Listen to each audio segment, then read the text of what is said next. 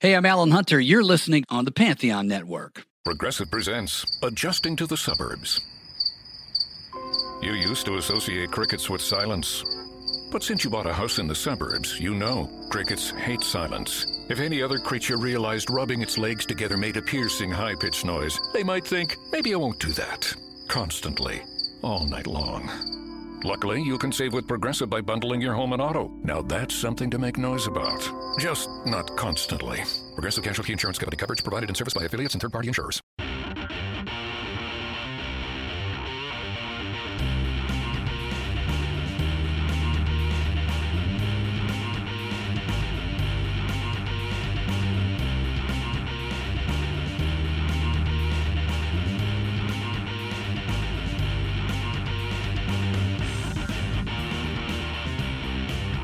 So, throughout my research, I have discovered something Mm-hmm. fairly delightful.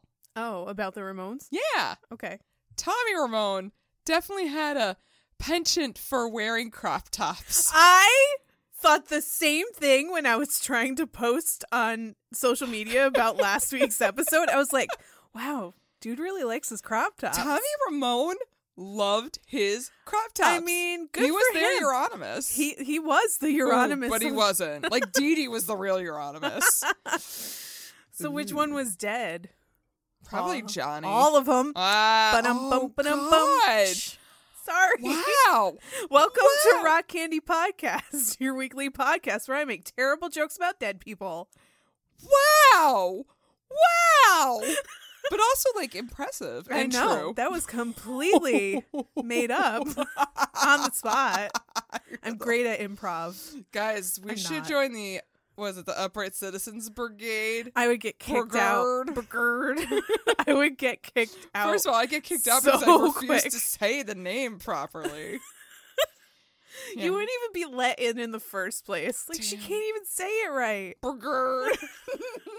You just get up on stage and just go Brigade. No, and laugh yourself off the stage.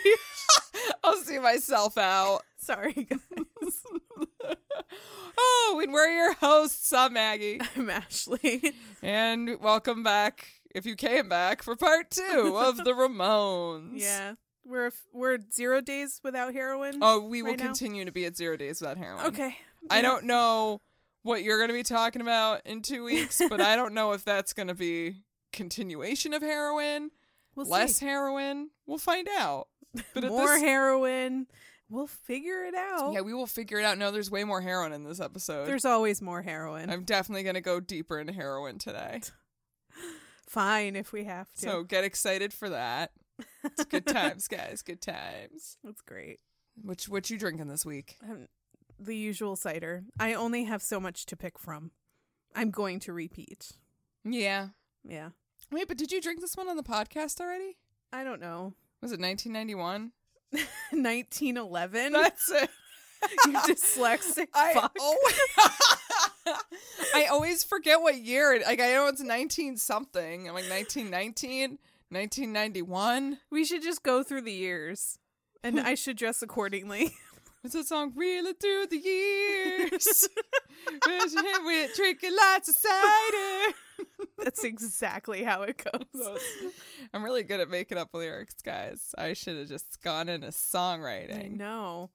No, You're the one who wrote all of the songs for Boston and Foreigner and hot blooded. and Sticks Check it and see. and Bad Company. Bad Company by Bad Company on the album Bad Company. Brilliant guys.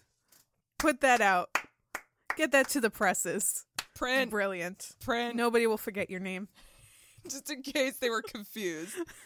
and then Paul Rogers, that's the lead singer, right? And then he'll I don't join. know. Well, then and he'll join Queen after Freddie Mercury dies, and everybody will be like, mm, "Could you not though?" But no. Mm, eh. eh. And then Adam Lambert comes along and they're like, but not him. like, can you guys just not? Just stop. You know what, it. Freddie's, you know, rest his soul, rest in rock, whatever you want to do, rock in peace. But like, man, just leave it alone. But maybe not. but maybe not. Yeah. But what are you drinking? Yes. Well, I, our Patreon fran, fan, friends, our Patreon friends, could be friend, uh should know about this because I drank this a couple episodes ago, or maybe even last month. But I am kind of doing a repeat in a way too, I guess. Oh, I didn't do that. I'm supposed to turn this twice slowly to mix. I didn't do that. I'm gonna have You fun fucked it sediment up. at the bottom. Anyway, um, it is from I think my new favorite brewery, and this this might this is a contender for number one this year.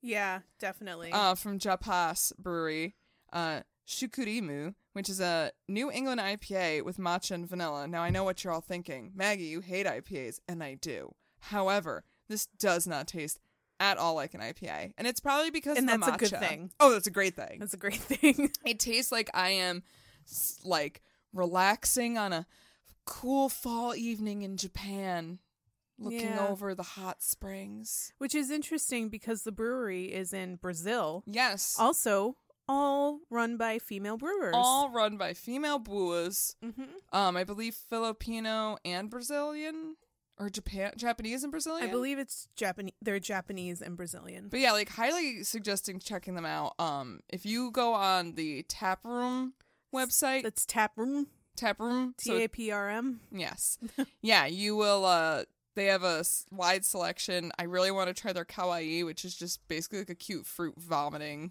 on the can. Yeah. And they also have another one called Sawa, Hmm. which is a yuzu sour beer, and it is Hmm. fucking delicious. I mean, honestly, uh, I have yet like I even have this pilsner that I'm gonna drink later, the Matsurika, and that's really good too. Like they are making cla- beers that I think we would classically not like, and I'm like, nah, this shit's But they're delicious. And all again, all female run and like people of color, so fucking support them. yeah, they're great. Get on that, motherfuckers. but yeah, so I am I am quite content with my beer of choice for the evening. And you've got your cider. We're Because your good. Tum Tum is not having that beer anymore. It's really not, sadly. But I mean, I would gladly poison myself for some of their beer. I'm fine with that. Yeah, you've done it before. You'll do I it have. again. I will do it again. Right? Anyway. Just can't help myself. Yeah, just can't get enough. Let's let's get on this. Thank you. Dun, dun, dun, dun, dun, dun, dun, dun, dun, dun, dun, dun, dun, dun, dun. God damn it.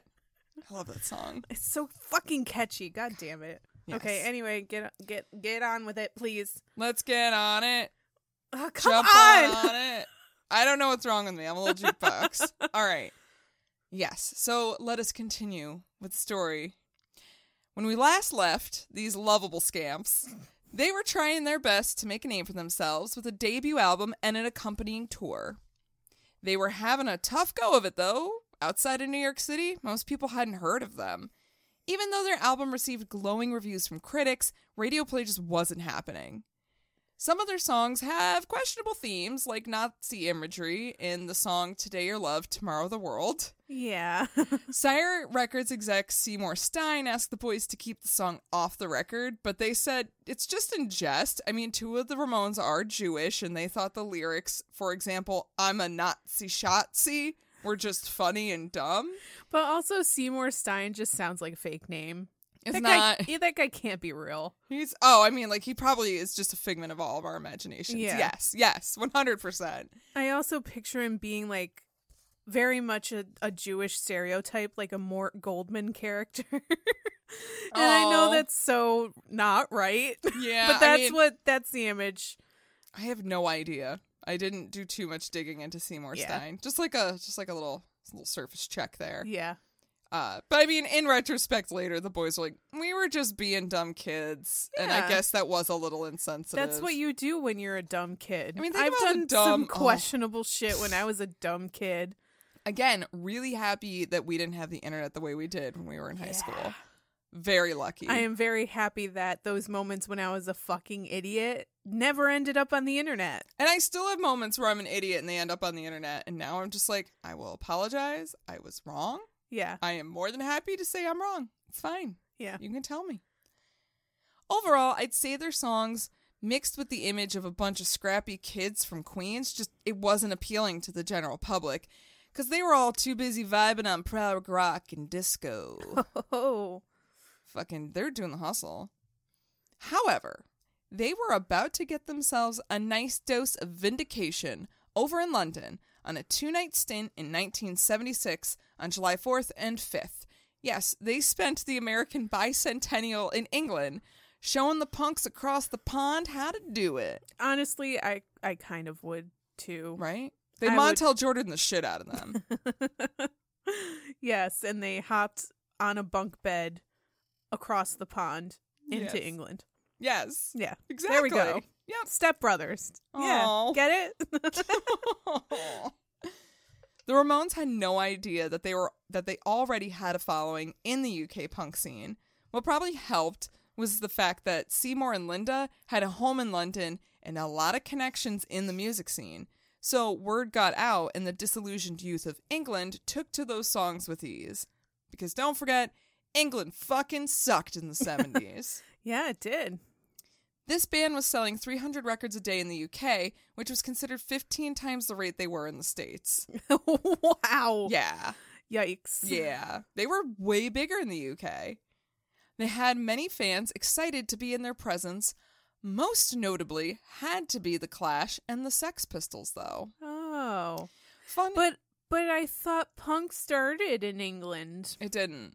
Mm, Mm, mm. mm. Well, Putting her foot down. I will. I will let you know when it's time for that talk okay. because it's going to happen in this episode. Oh yes, it is. But I'll let you know when it's happening. All right.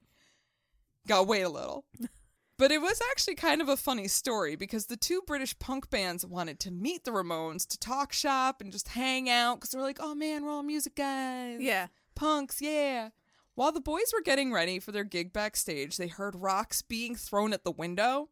Johnny stuck his head out to see some of the Clash and the Pistols below telling him who they were and that they wanted to get in. Hey guy, you you guys want to come out I- and play? Aye, we like to come up and hang out with you. Aye, oi. I'm British. I'm in the Clash. I'm Joe Strummer. That is exactly how he talks. That's exactly how he talks, guys. Oi, I'm Johnny Rotten. Oh my- that is how he talks. That is, and it's really awful.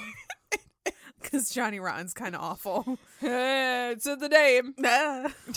no false advertising there. Told you, we'll get there. Okay. So, ever resourceful, the bands formed something like a human chain and got the guys into the building through the window. That seems completely unnecessary, but, But also, also- kind of fun. right? Yeah. Very very logical to them. Actually, it was later discovered that Johnny Rotten from, you know, Tough Boy Sex Pistols was afraid of the Maro- the Ramones and he asked their Good. friend Arturo if he went in to meet him, meet them, would they beat him up? Have you have you seen the Ramones? They everyone was scared of them. They They're thought they were in a literal- gang because they they're- wore leather jackets and had the same name, so they're They- clearly in a gang. They are literal walking sticks. They are string beans. I mean, you can you can easily see Tommy's torso with those crop tops. He's he is That's- defenseless. They were like, "Oh, those abs. Yeah, we're not gonna fuck with these guys. They're gonna beat the shit out of us." They might. Even though is isn't he like five foot four? Or yeah, something? he's he's quite short. He was like a whole foot shorter than Yeah. Ta- uh, Johnny, I believe. I think he must have thought like, well, I have these great abs, so I should show those off And to then intimidate people since I'm so short. there you go. He knew what was up. Logical. Yeah, he's a smart. He's Again, smart, smart. he was cookie. smart and savvy. Joe Strummer of The Clash was telling Johnny how impressed he was at, with how well they were doing and expressed how nervous he himself was about performing live because The Clash were still kind of babies. Mhm. And then Johnny basically told him, Oh, we're lousy. Just wait till you see us. We suck. Because Aw. Johnny Ramone, ever the optimist. So self-deprecating. I know. The Ramones played for different reasons than the bands in the UK did, though. They weren't into the political messages. They were just more about, like, you know, like goofy, mundane happenings in life. The boys were surprised at the levels of civil unrest in the music of UK punk. And all the Ramones wanted to do was like save music from becoming prog rock and disco. They didn't Yeah. want to start a movement. So it's really interesting to see the difference in how the Ramones approached punk rock compared to how Britain approached punk rock. So I think that's where a lot of the um I don't know how you would say it. I guess like the di- the different dichotomies come from, like people saying that punk really started in England, but it kind of really started in America. But like England and America were kind of all doing it for different reasons. Yeah. I suppose the Ramones were doing it more for fun, Right. whereas in a sense of community. Yeah, whereas um those in the UK were doing it because they had a very important message to get across and they needed to do it loud and fast Right. and in a short amount of time. Right. But also get everybody like riled up. yeah, everybody wanted to get everybody riled up, but it was just riled up for different reasons. different reasons. But no matter what, the Brits were picking up what they were putting down, and they had two nights of really successful shows, even grabbing the attention of other famous musicians like Chrissy Hine, pre Pretenders, and Mark Bolan of T Rex. Oh. They both went to the shows and, like, nah, I fucking love the Ramones. Needless to say, it wasn't easy to come back to the States where they were struggling for notoriety. But at the very least, it gave them a self esteem boost, telling them, yeah, you're right. You're as good as you think you are, and you are capable of great things. Mm-hmm. Let's just get the US to see that. With that, they were ready to give it another go that fall. They spent October 76 recording their sophomore effort, Leave Home, a reference to how they were leaving New York City to tour around the world. No. This time, songs were written by the band members in their own homes instead of in rehearsals or in the studio. It took a little longer to create and involved Tommy producing again, as well as bringing on another producer with a man named Tony Bongiovi. And yes, that name should sound familiar. Tony Bongiovi. He is John Bon Jovi's cousin. Yes. but I didn't realize that John Bon Jovi's real name is Bongiovi. Bon Jovi. yeah. I didn't know that. Yeah. That's so dumb. I suppose it makes sense because who really wants to go around saying, "Yeah, I really like that Bon Jovi"? He doesn't want people asking him about the gabagool. True. There's only so many times you can get asked about Gabagool and the Brijout before you're and just the like Mootsadel. before you're just like, "Can I just play my songs for you?" But then for some reason Bon Jovi makes him seem more like um what's that terrible t shirt like the Ron Surf Shop shirts? Oh, the yeah, the yeah, I it know what you're reminds talking me of about. that. That's what it reminds me of. Yeah, I So- keep wanting to say Ron Paul, and that's not right. No. That's not it's right. the Rand Paul Surf It's Shop. the Rand Paul search. he wishes he was that cool. Oh god. he yeah, wishes does. he was walking down Daytona, the main strip on Daytona Boulevard in his flip flops and Hawaiian Don Ron John surf shop shirt. Don Ron John. Don Ron Bon John, Jovi. Don Ron John Bon Jovi. Well, if I the next time I get a pet, you know I'm naming it Don Ron John Bon Jovi. You have to. Bon Jovi. Oh my His God. real name, okay? his full name. Respect the real name. Guys, he's mature. the overall engineering and mixing of the album was much higher quality than their debut. And while no one thought it was breaking down any barriers with something amazingly new, it still received a lot of critical praise for improving on their first album. And yet, it still failed to move the general masses. This one only reached 148 in the Billboard charts. The Ramones even believed they had more radio friendly hits on this one, but just like no one was catching on. Mm-hmm. But this album does feature the song Pinhead, which is based off the horror movie Freaks. The- oh. And you know the movie Freaks, right? Just for the listeners who might not know, it was like a 1930s it was movie. an very it was an older black and white movie about sideshow freaks Yep. in a, a circus and doesn't wasn't there like a girl who like joins them for a little while like she or marries something? one of them in the Yeah. and, but I think like for nefarious reasons. I've actually never seen it. I'd like to. yeah I heard and it's it's a great film. it's really good i don't remember it very well but i do remember the infamous scene when they're all Yes. like descending upon this person that they're trying to capture or whatever and they're like one of us one, of us, yeah Gooble gobble, gooble gobble. yeah that's them that's Yeah. that Yeah. Well, yeah. The band caught a showing of that movie one night. They absolutely fell in love with it.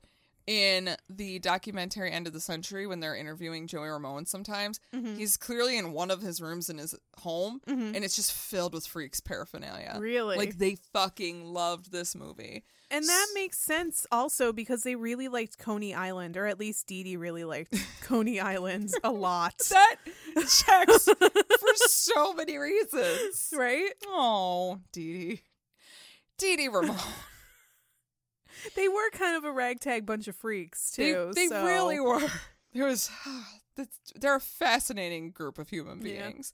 But the song Pinhead included the lyrics Gabba Gabba Hey, one of us, one of us, which most made realize it's another Ramonesism that a lot of people so like Gabba Gabba Hey Yeah. and like people hold up signs at concerts and Uh-huh. like they had a chicken man at a show like hold up a sign that said Gabba Gabba Hey. But yeah, so that's all based on freaks. Okay. They are actually really big horror movie fans. Like the this Ramones- makes sense. l- yes, of totally makes Completely sense. makes the sense. Ramones loved horror movies, and you can find many of their songs revolve around the subject of horror. Like the song "I Don't Want to Go Down to the Basement," and you shouldn't. You should have never opened that door. It's all about just getting Yeah. murdered by like a big psycho. I don't want to killer. go in the basement. You should never open the door. I don't want to be buried in a pet cemetery. Like Pinhead, Gooble Goblin. You don't- know what? Yeah, they just don't want to do it, They don't. there's there's a lot of things they don't want to do, and it's- they're not afraid to say it, guys. you know, and that's really hashtag brave. yeah. so brave, so scary. so scary, so brave. oh, like I mentioned in the last episode, the songs were just really written from the viewpoint of the Ramones and their life experiences, from the dumbest to the most meaningful. Mhm. And to be honest, Dee Dee would come up with some pretty candid songs from his life. Yeah, he had a shit life. Oh so- yeah. Yeah. And, and I think this is a really good point to talk about Dee Dee a little more in depth. Oh yes, please. Because Dee Dee Ramone is a fascinating human. Mm, he seems like a character. For Oh. sure. He is such a character. okay. So many saw him as the cute one, you know, like he's Oh, the wait, eye what? candy. Yeah, he was the eye He candy was of the, the band. I want you to think about who's in the Ramones. Right, and he's the cute one. He's the cute one. I Oh mean, like, he's, lord, he's fine. he's, He's fine. He's fine. sure. He looked a little young. Like I don't know, something about his bone structure. I was in love with it, but that's fine. not for me, but I'm Mhm. not gonna yuck your yum. hmm Also, Dee Dee was a hot mess. Yeah. I touched upon it a little last time, but guys, Dee Dee was a mess. He ran in some junky crowds for sure, because hey, game recognized game, Yeah. right? He spent a lot of time hanging with a band called the Heartbreakers, which was kind of a band full of drug addicts. Okay. And the Ramones were not the biggest fans of this dichotomy going on here, especially Johnny, because he thought the Heartbreakers were all just trash. He's like, we do and hang out with these, Yeah. these I mean- scumbags. They're just trash. Johnny kind of thinks everything's scummy and trash, but like I get it. This time he was right. Yeah. Yeah. Because of the Heartbreakers, Dee Dee wrote this song, Chinese Rocks, to compete with Richard Hell to write a song better than Lou Reed's Heroin, because they were like, we can write a better song about heroin because we're both on heroin. Wait, to compete with Richard Hell because of so Lou- Richard Hell, okay, they heard Lou Reed's song "Heroin," and Okay. Richard Hell was like, "I can write a better song about heroin," and Dee Dee's like, "Nah, I can write a better song This about heroin." this is not the competition to enter yourself into. First of all, uh no. Second of all, what? number one. No, number two. What? Like why? Three? Why? I mean, yeah, that's these are all very reasonable questions These from are us pretty who have mu- never done heroin. These are pretty much all the questions. Like, why are we singing about heroin? I mean, I could ask how. I don't really want to know how. You know And, how. Um, um, I already know who. So yeah, we've covered all the bases here. all right. I Yeah. j- I, just need a few answers. Right. So they worked on some songs about heroin, Chinese rocks. Richard Hell gave Dee Dee a couple lines, so Dee Dee gave him a little credit for it. and Okay. so they kind of co-wrote Thanks, it, but it was, Dick Hell. I mean, honestly, accurate. It, he was a fucking dick. I'm Oh, yeah. sorry. He no, was. Richard he was Hell not a was good great man. Anyway, when Dee Dee had it, the Ramones are like, "Nah, we ain't doing a song about heroin, Dee Dee. Like, sorry, Dee Dee. Dee Dee. We let you have that Dee. one about male prostitution on the first one, Dee Dee. but like we're not letting you have the heroin song. But Dee Dee. But Dee Dee, honey, sweetie, baby, no. No. So Dee Dee gave it to her or heroin. He did give it to heroin. To give it to heroin. So Dee Dee gave it to Richard, and then the Heartbreakers ended up doing it. Okay. And it would end up being recorded by the Ramones later down the road. Okay. So it, it this this will come back, the song. it does come back to haunt them. I mean, it's actually not a bad song. It's a good song. Was it better than Dick Hill's song about heroin? I don't know. I didn't bother listening to it, so I'm going to Why say would you? Yes. All right. Fair enough. However, probably even more of a bad influence was his then girlfriend Connie. Oh no, with a name like Connie. With a name like Connie, you're gonna need a heroin addiction. Oh. oh, I'm sorry, Connies. You're lovely. I know all the Connies I know are absolutely d- lovely. My great aunt Connie was a fucking delightful woman. Yep. And she lived until she was like 98 Because she didn't do heroin. because she did not do heroin and she swore by vitamin supplements Well, there and you go. God. So I'm, one out of two ain't bad. I, I have none of those things. So Yeah. guess I'm not living till 98. It's All fine. right. It's fine. But Connie was a junkie sex worker who was very possessive over Dee Dee. And I just want you to know, for the record, no shade on the sex worker part. No. That's fine. Girl gotta make a living. But like the junkie part, I'm a little like, hey, maybe don't. But maybe not. They were constantly getting high on heroin and fighting, especially when female fans would try to throw themselves at Dee Dee. The rest of the band absolutely hated Connie Good. because she was just always starting some kind of shit every time. Connie over here starting some shit every fucking night. Again, Johnny's like, "What are you doing there? She's trash. Look at this piece of she's a piece of trash. Why? Why do you bring trash around with you?" Yeah. Uh, actually, Johnny did consistently goad on uh, Dee Dee to like piss him off because he'd be like, "What Connie's trash? What What are you doing with this trash?" It got to the point though where Mickey would have to spend shows trying to keep Connie from coming into the venue, and it would be so like hard for him because he's like, "Well, this is Dee Dee's girlfriend, but also like, girl, gonna start some shit." God, there is a good reason why Connie and Courtney sound similar. She's very Mm. Courtney Love right now. Mm. Mm. Courtney Love wishes she was Connie. I don't think Courtney Love was even as bad as Connie. Honestly. No, actually, no, no, I don't think so either. Like, I don't even think like Nancy Spungen was as bad. oh God. Yeah. Because here's the deal. One time, Connie was told she was not allowed to accompany Dee Dee the next day when they would be going on a tour. Mm-hmm. So she took that night as a chance to try to cut off his thumb while he was sleeping so he couldn't play bass anymore.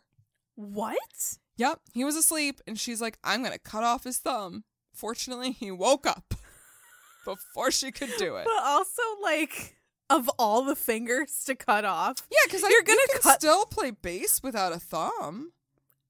I mean, if he was doing the pick method, he would just have to learn to pluck instead. Yeah, If you're unless- gonna go for a finger, go for the pointer. yeah, it's like seriously. Actually, no, you have to go for the whole hand. I think. I mean, you could probably still play without a thumb, but yeah, he's not like holding strings down with his thumbs or anything. No. Fucking idiot. Finally, things ended pretty explosively between them, and as Connie left, Dee Dee shouted after her, "Hey, glad to see you go." And soon after that, he worked with Joey on a song of the same name to kick off their sophomore album with. so, Appropriate. yeah, they are inspired by their everyday experiences. Yeah. I would love to see a Where Are They Now with Connie. Oh, Connie died of a heroin overdose Um, in the yeah. early Yeah, I 80s. figured that was probably the deal. Zero days without heroin. Yeah, let's uh, let's take a commercial break real quick. Okay. Yeah, I need a I need a minute. Hey, listeners, how you doing? But how you doing? How you doing? No, seriously, how are you doing? Are you okay? Do you need anything? Everything's good in the bedroom? You can be honest with us. No, honestly, you can, because, like, we've all been there. Yeah. Sometimes shit is rough. Or sometimes you just want to like get real freaky with yourself Or with someone else. or And with that's- multiple people. That's right. rad. And you, right now, can treat yourself on adamandeve.com. What? Yeah. Tell me 'cause more. We have special things for you. What? You can go to the Adam and Eve website and you can get free stuff to spice up your bedroom. Ooh. Even if we get stuff, we use it once and we're like, oh no, that wasn't right. But that's okay because we have the deal of a lifetime, so you can try all that weird shit out. Yep. So you can walk your cute little butt on over to adamandeve.com and grab yourself almost any one item for 50% off. Go. That's cheap. But that's not all. Adam and Eve will load up on the free stuff. Yeah. Load. Just use code CANDYPOD. That is C A N D Y P O D, not the band. No.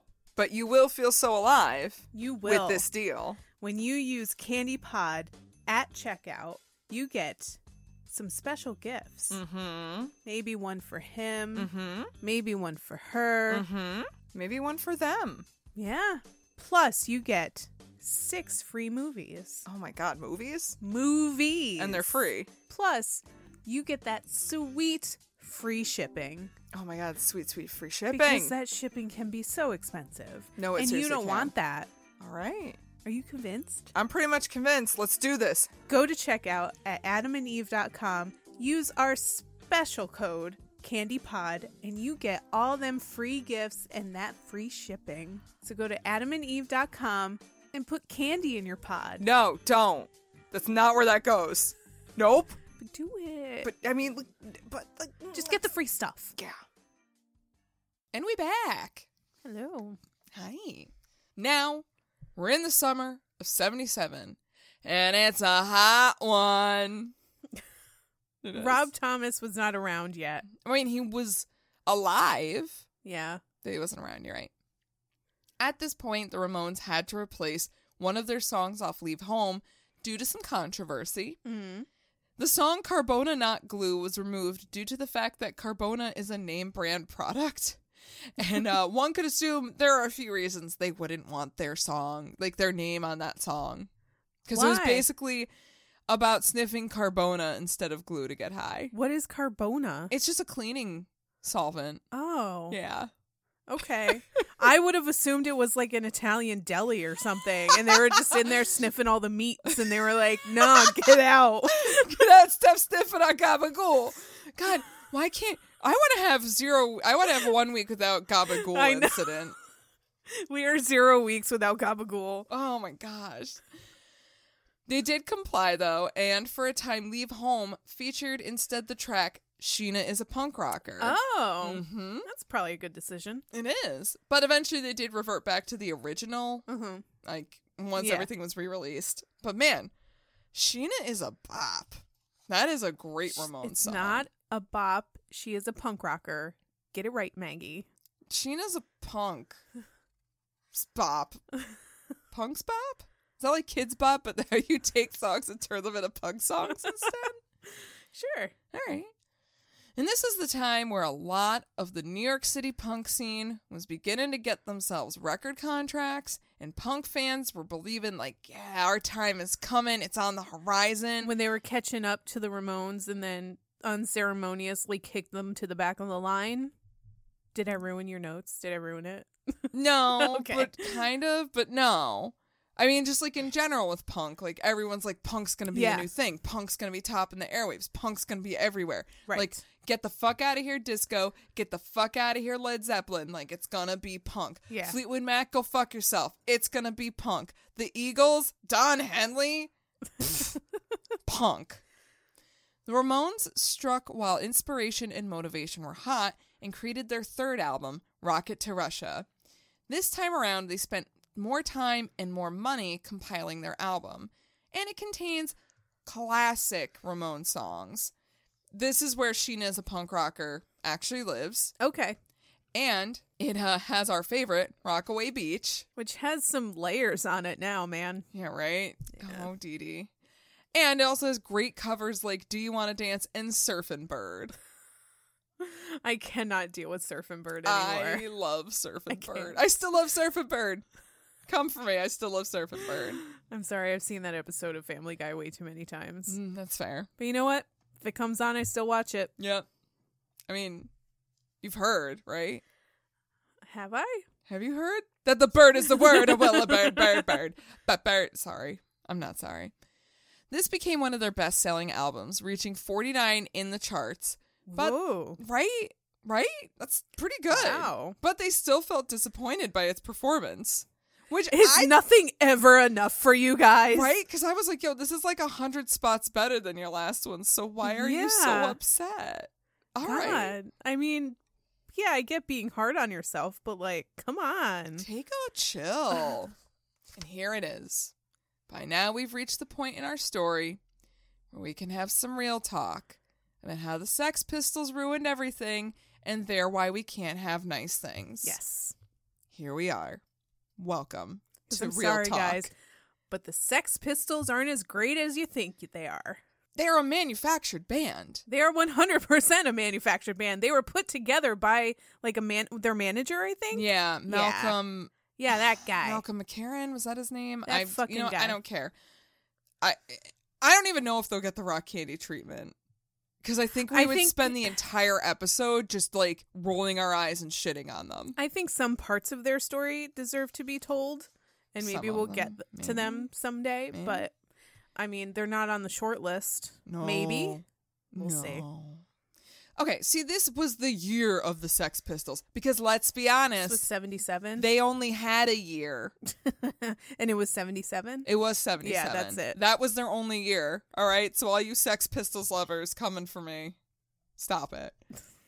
and they did make a name for themselves loud and fast. And at this point, you need to understand like, punk wasn't fully branded as punk. Right. Like, it was a feeling, but it wasn't, you know, the music, the movement, the genre like- that it is now. It was a ragtag group of loudmouths that dressed weird and screamed in your face for two minutes at a time. Right. And it just, uh, it, and it was actually an insult. Like, a lot, like, the Ramones didn't want to be referred to as punks, really. They actually more or less classified themselves kind of like surf rocks, surf rock mixed with pop. Mm-hmm. Um, but eventually they did get tossed in the punk category.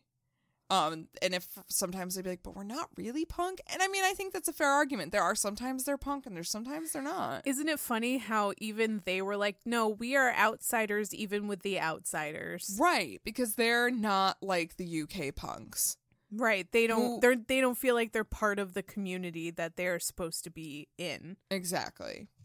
And I'm going to say it the Sex Pistols strike me as more style than substance. Yeah. 100%. They were not that talented. Their m- songs are not like all that magical. And maybe it's just because I feel like they haven't aged well.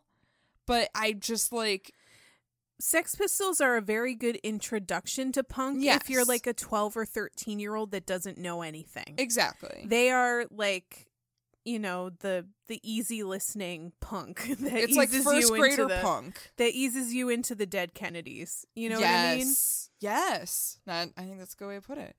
Uh, their live performances, yes, were a sight to behold. I will, yep, you know what? I will fully admit to that. But that's a testament to their style over substance. Exactly. They inspired a great many UK acts. Like I and again I will concede, like you wouldn't have Joy Division or the Smiths or so many amazing Right. post punk bands if you didn't have the Sex Pistols.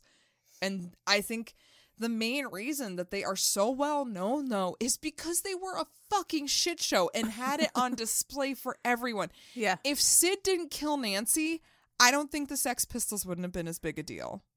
And if if even if he e- even if they didn't die very soon after they all Mhm. started, they would have fizzled out at the same time anyway. Oh yeah. So I think the reason that they get to be so preciously beholden to these punk fans is because they had one I mean they they did the thing, right? They they didn't they didn't fade away, they burnt out Mm-hmm. very quickly. Mm-hmm. And I don't know, for s- for me that's just that just doesn't do it for me. And also, Johnny Rotten's career after that just shows you how shitty they were because everything he did afterwards was talentless garbage. Yes, and he's not like even now he just does like commercials for butter.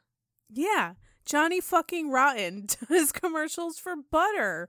Like, fuck Come on, you, guys. dude. Everything you did was for money. Yeah. And, that's, the least ex- punk thing. That is the exact opposite of what you were trying to do back in the 70s. Yeah. It, it- you can't convince me otherwise. Yeah. When the Sex Pistols came over to the US, these shows were full of spitting, vomiting, blood scare and like just blood scarification bullshit. I don't know. It just it scared away all the conservative squares and at that point, anything labeled as punk was considered something to be banned. Because we ban everything. Yeah, I'm not saying. Hold on. There is a little bit of blame over here in the US with the media.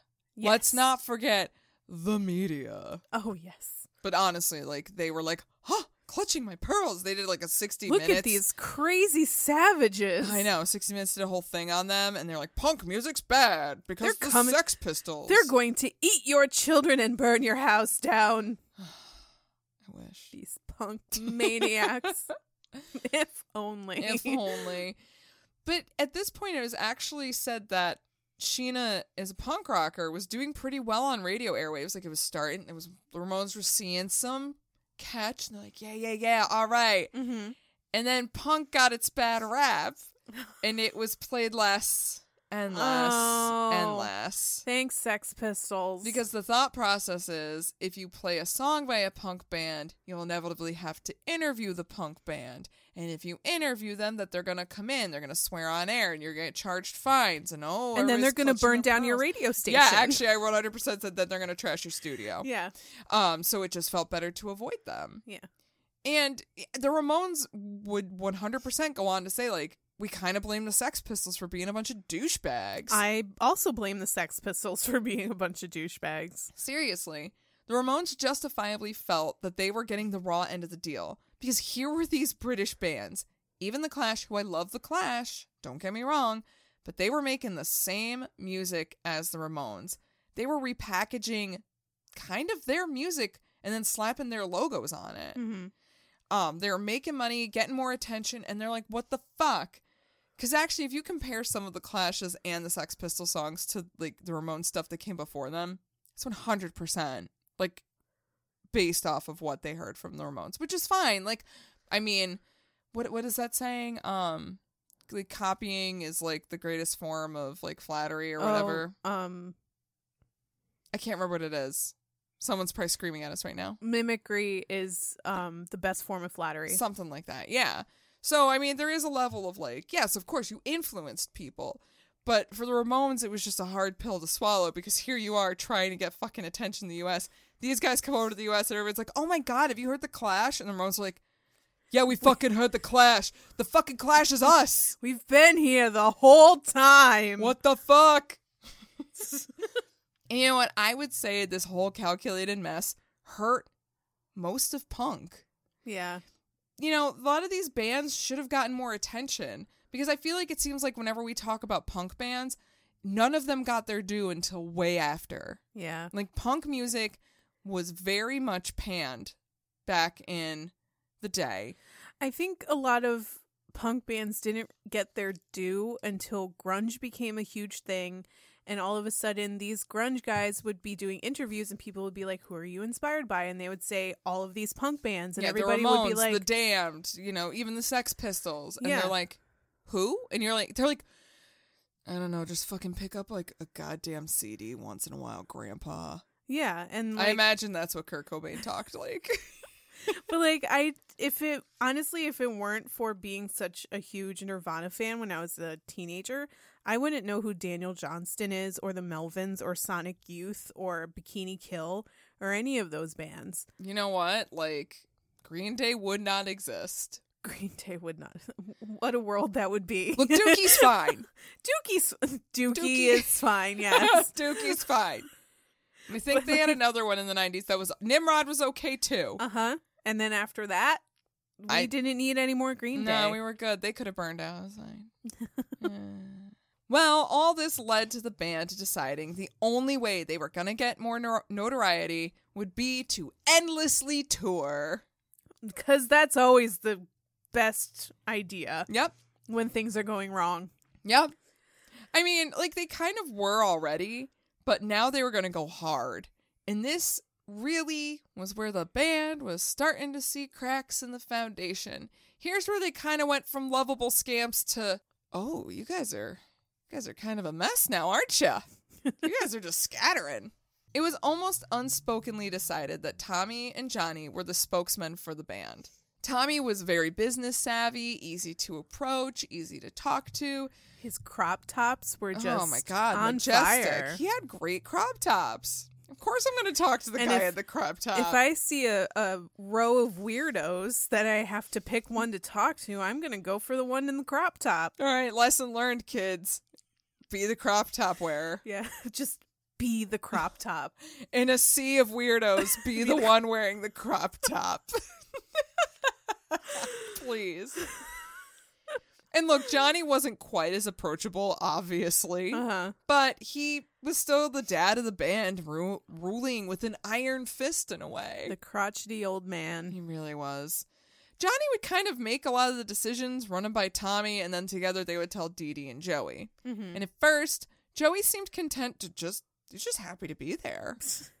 he was a shy guy who found purpose in being the lead singer of this band, so he was good, you know, like all right, whatever, I'm here. We do what we got to do. It's fine. Tell me what to do, I do it. Yeah. But as they continued, Joey wanted to have more of a voice offstage too. And Tommy usually just told him what to say since he was kind of in charge of the media. But that was soon going to change. Oh. Tommy was really feeling the wear and tear of the road. Mm-hmm.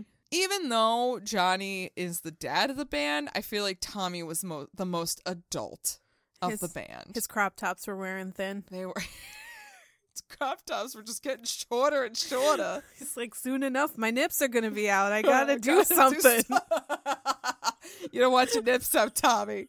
Fights were constantly erupting within the band members, and Johnny's control was just getting tighter and tighter. And Tommy just felt like he was losing his damn mind. yeah. He decided the best decision here would be to step down as their drummer, but stay on as their producer. Okay. He told his bandmates, who all asked him not to go. They were like, "We're gonna make it work," but Tommy knew it wasn't gonna work. Oh. And the fact that he was gonna stay on as producer, I think, calmed everybody down a little bit. They're Yeah. like, "All right, we still got him around." But what was funny is then when I watched the documentary, both Dee Dee and Johnny were like, "We didn't need Tommy as a drummer. We could have had anybody drum." N- But you all begged him to stay. Right. Don't fucking lie to me. Don't act like you're bigger than this. You're not. You can be upset. It's okay. Yeah. So, all this meant that they had to go out and go to work at finding a new drummer.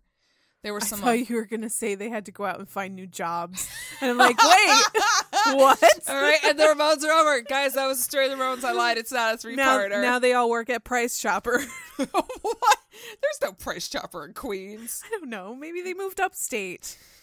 Excuse me, Market 32. Shop right. ShopRite. There are ShopRites downstate. Okay, Exactly. they, they they work at ShopRite. They all work at shop. I like this this mythical part. Tommy left. They all got jobs at shop right. End, End of of story. Oh no, honey. There's there's some fun stuff ahead. Okay, so they went to go find an you know a new drummer. There were some auditions, but no one really stood out. And eventually, they discovered who they wanted. Drummer of the band Richie Helen the Voidoids, Mark Bell, who soon we would know him as Marky Ramone. Oh. Mhm. Unlike the four OG Ramones, Markey was of Brooklyn ilk. He grew up with very liberal minded parents and cites Ringo as one of his first drummers that would inspire him to bang on those cans. Aw. Because Ringo's the best. Fight me. He did say, though, it was ultimately Mitch Mitchell of the Jimi Hendrix experience that, like, he truly idolized and tried to, like, Yeah. emulate. But Okay. you know, go Ringo. Marky made a name for himself in the local scene, playing with bands like Dust and then with Wayne Country and the Backstreet Boys. Sorry. Yes. Excuse me. So Wayne Coun oh, excuse me, I'm so sorry. Wayne County and the Backstreet Boys. Now Wayne County is now known as Jane County. Um, I believe she has gone full trans, but I'm not 100% sure. Please feel free to correct Oh, okay. me on that. Gotcha. Uh, but Wayne County was a drag show at Max's Kansas City, Oh, okay. basically. Like she would go on stage like in drag, and then the Backstreet Boys were her backup band. This so is it's hilarious amazing. that it's called the Backstreet Boys. Also, this makes sense for why you're asking me if I knew what Wayne or Slash Jane, Jane slash County. Jane County was, and I was like, "You mean the county in New York State?" nope, I Because meant I've the heard of person. that. or is this a person? no, this uh, Jane County is definitely someone I want to look into more. She sounds fascinating. yeah. So when the Ramones approached him at CBGB's to play for them, it really wasn't hard for him to slip away from the Voidoids because, like, Richard Hell, again, was a dick. It's a very appropriate last name that he Dick took on. Hell. Yeah, Dick Hell. Yeah, Dick Hell. It's it's beyond appropriate. Thanks to Tommy, Marky's entrance into the band was almost seamless. When they rehearsed, Tommy would sit behind Marky and play along so he could quickly beat pick up like the beats and rhythms. Mm-hmm. And it didn't take long cuz as even Tommy admitted, Marky was just a more talented drummer. Oh, But Marky always says, you know, thank you Tommy for like putting up with me and teaching me and showing me the ropes and just making me feel so welcome and I'm like that's it's just sweet. a sweet little story. I Aw. love it. This, is- this just reminds me of like Ghost, the pottery scene. I'm just, this is what I'm picturing. Oh, my love. Tuk, tuk, tuk, tuk, tuk, tuk, tuk, tuk. That's what drums sound like. And they just kick over the pottery wheel, start drumming. Just like pull out a fucking bass drum. Boom, Get boom, off me, boom, Swayze! boom, I'm boom. drumming. We don't we don't want to have sex. No. No, I'm drumming. Soon after, they began work on their fourth album, Road to Ruin. It ended up receiving mixed reviews from critics as they tried a few different things in an attempt for more airplay, like guitar solos and a couple ballads. Some felt they were losing the things that made them unique in trying to get the attention. They didn't break the Billboard 100 this time, only getting to 103. And at this point, it was only getting more difficult for them to reach the heights of fame that they were aiming for. And that was really hard for them considering how many bands they were playing with a few years ago that were making it big. Think about it. We're at the late 70s, Blondie, Talking Heads, all of these bands Yeah, are coming out of CBGBs and like, hey, we have these huge record deals.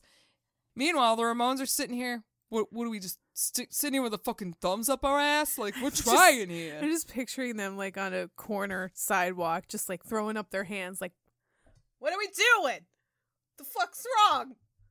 How come? I don't get it. What? Huh? I don't get it. Why? Why not us though? When's it our turn? Why not me? When's it the Ramones' turn? but this album did contain the essential Ramones track, Oh, I Wanna Be Sedated, Mhm.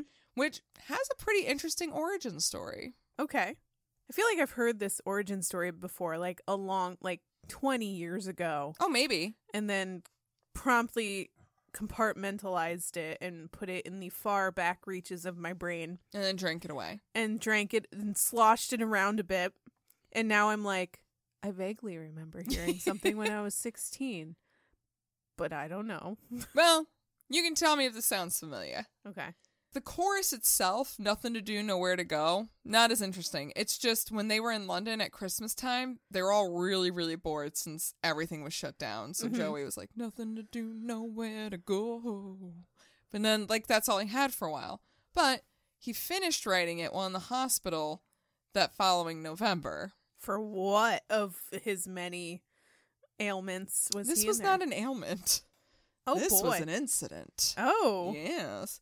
See, before a gig in New Jersey, Joey went to go steam his throat using a makeshift humidifier system that he made. steam his throat. But yeah, a lot of uh, singers will do that. I know it just sounds so silly, Yeah, I mean now you have like hum- now you just fill rooms with humidifiers for singers, right? But they didn't have that back then. Yeah. Basically, he had this teapot on a hot plate, and when it was warm enough, he would crouch over it with a, With a towel, towel. draped over his head, and he would just inhale all Uh-huh. the steam. That's how you're supposed to get rid of a cold and a sore throat. You Yeah. boil like milk and onions or something, Blah! and then put your face in it. What? and cover your head in a towel. Yeah. No. I don't know where that came from, but like that's what my grandmother would tell me. Well, and I'm like, she was nope, wrong. I'm not going to do that. Nope. I mean, I thought if you said like water and honey or like Oh, even no. green tea, milk and onions. No, old old remedies for colds and sickness are always fucking disgusting. Yeah, Always disgusting. that can straight go fuck itself. Oh, Yeah. I will just be sick, thank you. well, the teapot was accidentally filled up too much, Oh no. and all the pressure caused it to boil up Oh, into no. Johnny's face, or excuse me, Joey's face and throat. Oh no. Oh. Yeah, it caused second and third degree burns. Uh, Yeah, they rushed him to the hospital and treated him for his injuries, but he insisted going back to the venue to play the gig. What? Yeah. Joey. Yeah. No, But that's not what you do. but, but it's what he did.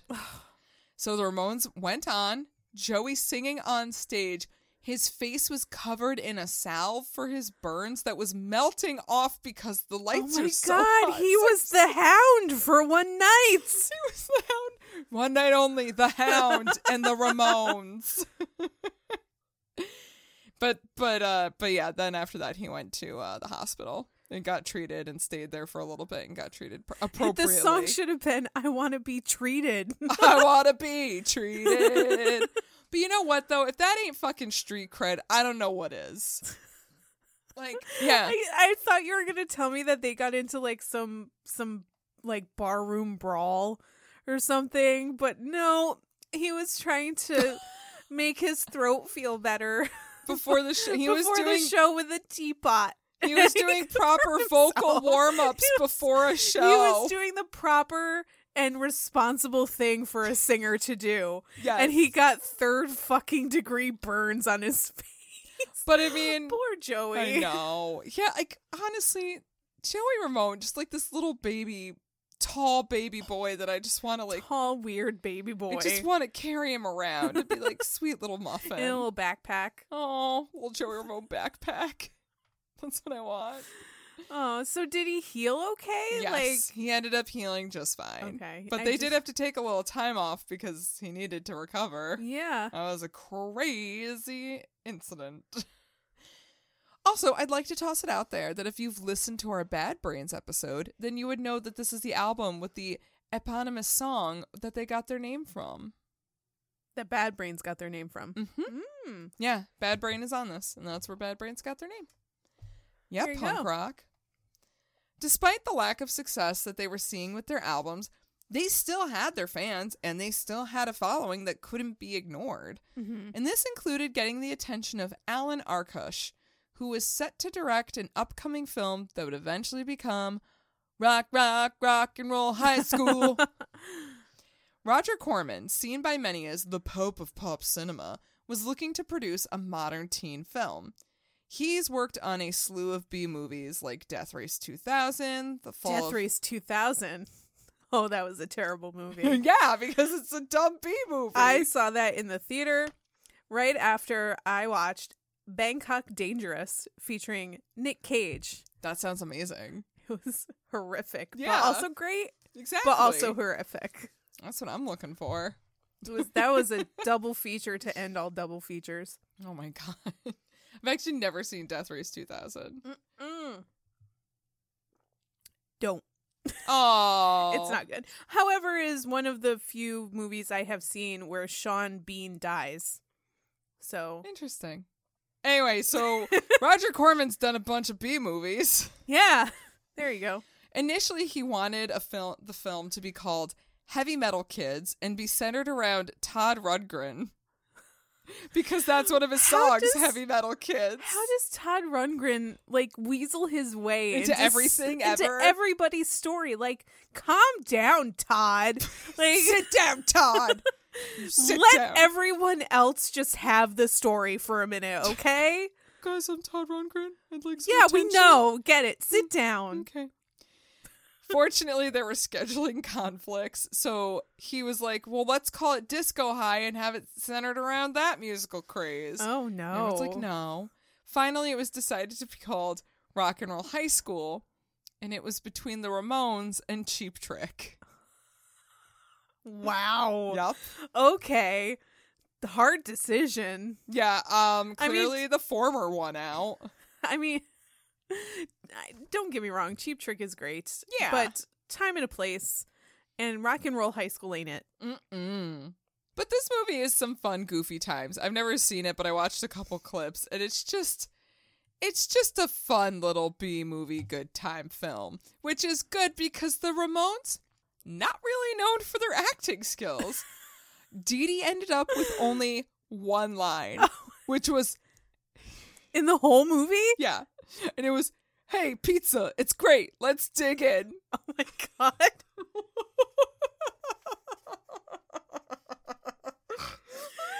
want to know how many ti- how many takes they had to do before he got it right. I think it was at least like oh 15. my god. I'm I'm not kidding. It was definitely several takes for him to get it. And I don't even know if that was the proper Wait, wha- take. what, was it? Eight. Hey pizza, it's great. Let's take it. That's gonna be my go-to for like everything that's okay. Now. Hey pizza, it's great. Let's take it. oh, it's so good. Whew. And as everything else in the Ramones' career to this point, the movie was critically well received, but didn't do anything commercially. Aw, even with Dee Dee's foray into acting, it was still critically. Dee Dee and pizza, how can you like say no to that? Let's dig in. That could be because the film was not well promoted, but it I- has gone on to be a favorite among cult movie fans. Right. So it's still near and dear to many's hearts. I need I need to see this. Yeah, we really should watch this. And we have to waterfall when he says this pizza line. Pizza, it's great. Let's dig in. At this point, I want you to buckle up because Oh all no. paths have led the Ramones to this moment. One of the most legendary stories in rock and roll history. I'm talking about when they worked with Phil Spector. Oh god. Yeah. Why? Why? This guy was such a banana cakes nut job. Was that- this Oh. before or after he murdered somebody? way before? Okay. Yeah. This was he was just such a, a crazy mofo He's a that fucking crackpot. even Mean Streets Johnny Ramone didn't stand a chance. like he finally met his match. For those who don't know, Phil Spector is a very infamous producer. Just a taste of his work includes the Ronettes "Be My Baby," "Be My," And he Be was My, Be married My to, Little um, Baby. What's her um name? oh my god, I want to Ronnie. say Ronnie Renette, Ronnie Ronette? Yeah. Ronnie Spector. Ronnie Spector. I forgot her like maiden Ronnie name. Renette. um, he also worked on the Beatles album "Let It Be." He worked on the Righteous Brothers' "You've Lost That Love and Feeling." He developed the Wall of Sound in the '60s. This Yes. guy is the Wall of Sound. And we're not talking Grateful Dead wall of sound. We're talking about the, the, actual. OG actual Yes. wall of sound. Yes, He also murdered actress model Lana Clarkson. he sure did. yup. So that was, you know, also among his notable achievements. I'd like to let everyone know that I put an eye roll in here so you know I'm Yeah. being sarcastic. He's a piece of garbage. Also, you should um just Google um Phil Spector in court and look at the images Oh. because uh have you seen him? Do you know what he is looks like? an, he is an eccentric. uh yeah, he's he's quite the specimen. Yeah. Yeah. Just buckle up. How did this team up even happen? Well, it was a long time brewing, that's for sure. Years ago, Phil became a fan of the Ramones, especially Joey. He thought that kid had an oppressive voice and he wanted to work with them. Okay. Joey was actually a fan of Phil's too. Actually, I mean, they all were. You know, they grew up with his 60s work. And so, you know, he was pretty flattered to be looked at so fondly upon- on this Yeah, guy I that he mean- really admired. I mean, that- Phil Phil was a big name. big fucking name. Yeah. You and like, He was a oh my big god, deal. he's worked with a lot, and he's been a big fucking deal. Mm-hmm. Phil approached them about working together a few years earlier, but they declined at the time. When the soundtrack for Rock and Roll High School was being produced, Phil was the one to work on it, and he actually made his own mix of the Ramones songs that were on the album, and they came out really nice. And this made it, this was his in to ask the boys, so uh, you want to make a good album by yourselves or a great album with me? Uh, Quote. he actually asked them that. that's his pickup line. That was his pickup line.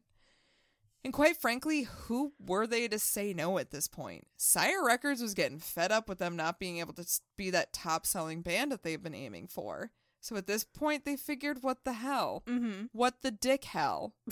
and hell it was. Oh God! By this point, Phil just really wasn't the producer he was before. And like I said, he really turned into quite the eccentric. yeah, he was probably fairly deep in his eccentricities at this point. Now, I didn't do a super deep dive in on him, but I am wondering if this could have contributed to it. At the beginning of the decade, he had been in a very traumatic car accident. He was thrown Ah, through his yes. Mm-hmm. windshield car, like the windshield of his car. He barely fucking made it. Yeah. He had like 400, 700, like he had a fuck ton of stitches in his head, Which, which makes some it attribute to why he started wearing wigs all the time. Yeah.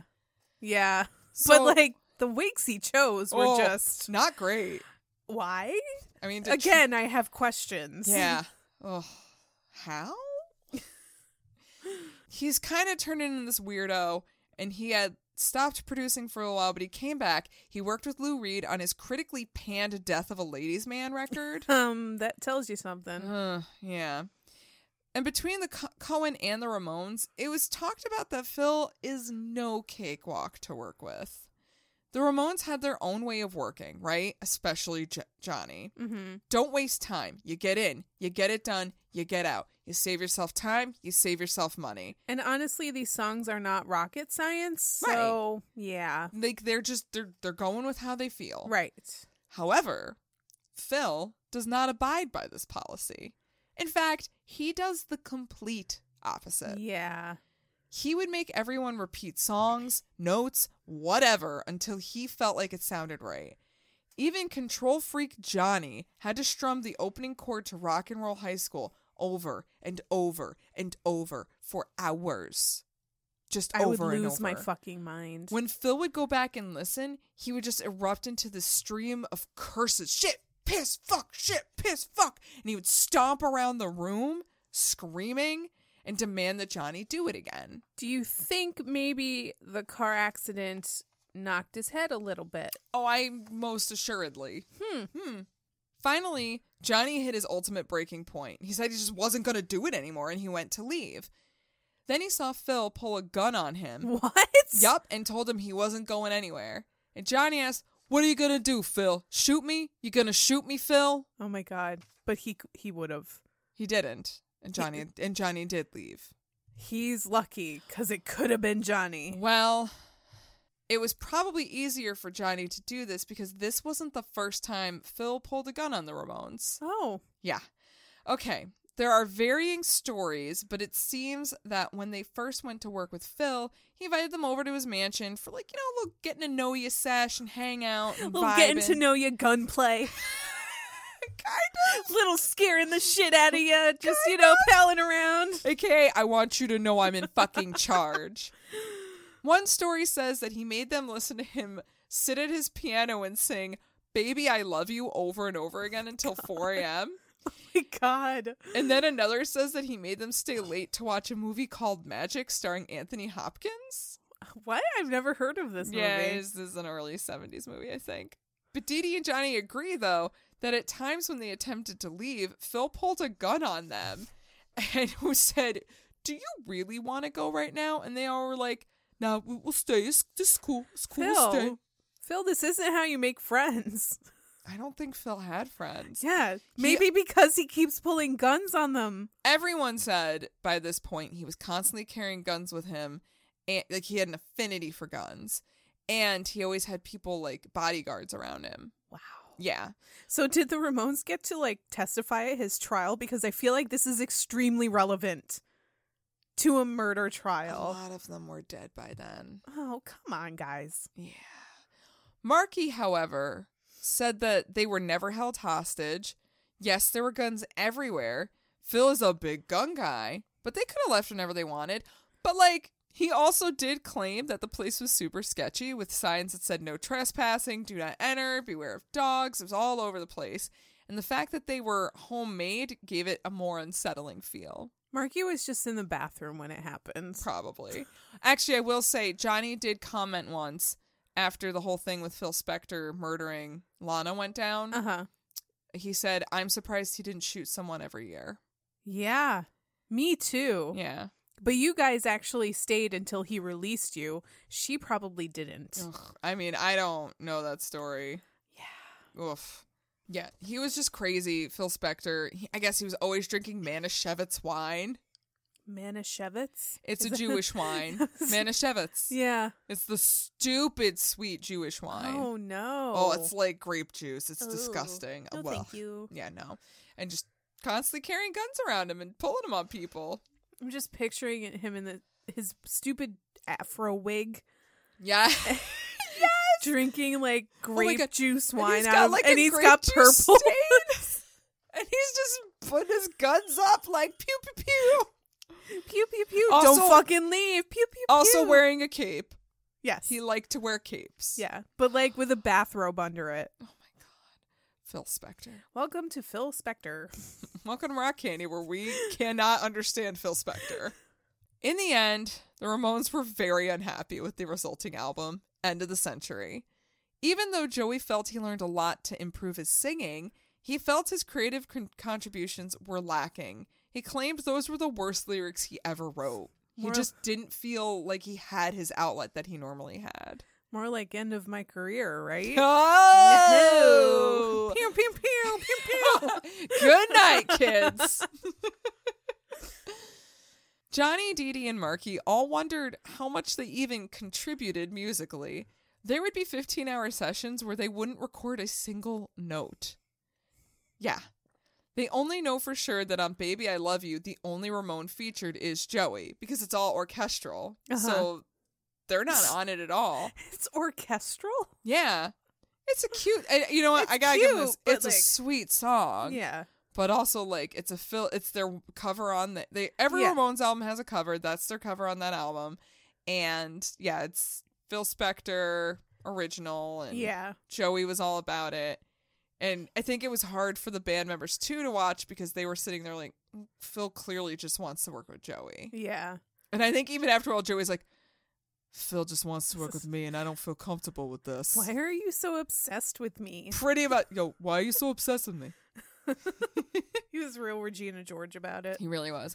But Dee Dee did get to perform his song Chinese Rocks on this album. I Oh, told you it would come Good for back. Dee Dee. I'm sure Phil loved it. I mean, I don't know why, but it got on the album. So while there are definitely parts that the band is likely wiped out, there are some shining moments that come through as classic Ramones.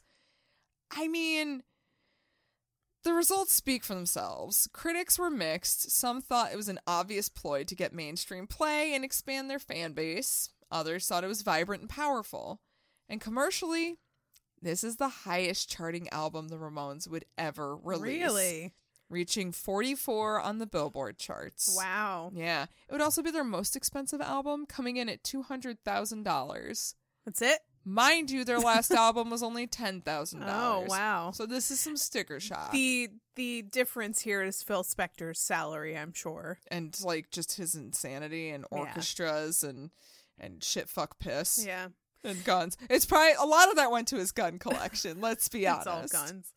So this whole time is Dee Dee just like a functioning heroin addict? Yes. How? So How can you be a functioning heroin I addict? don't, get understand it. how it works. But when they are on the road, he really wasn't using heroin How? because Johnny scared the shit out of him. he, I mean, he probably was st- he was still using at night, I'm sure. But if it, if he had to get ready for a show, he would not use because Johnny would know and beat the shit out of him. So was Johnny he, was like- actually abusive. Johnny would actually punch the, the shit out of band people. members.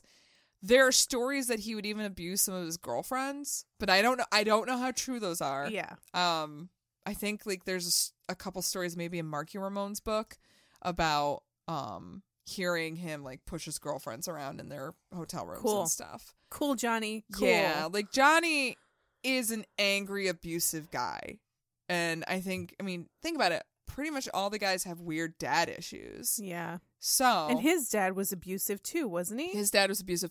Dee Dee's dad was abusive. Joey's dad is abusive. So Cool. Johnny can control them with abuse because Right. they've all been in And- abusive yeah. families. yeah.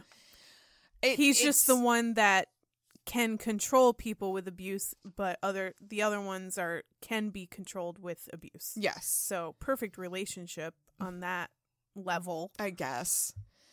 Uh, there, I don't like the abuse aspect, but there is a part, like I said last time, that I feel like Johnny did kind of have to be that guy too. Not abusive, but just like stern Yeah. because, you know, Joey was an OCD mess, Dee Dee was a drug addicted mess. Johnny kept them in line. Mm-hmm. Marky will soon become a mess. You will see. So, for the time that it worked, it worked, if that makes any sense. Yeah. I'm not justifying it by any means. But every I'm just abusive saying how it relationship worked. works until it doesn't work. Yeah. I mean, look at Tommy. Tommy didn't even get, like, I don't even think he got, like, physically abused, but I think he was just over it. Yeah. Yeah.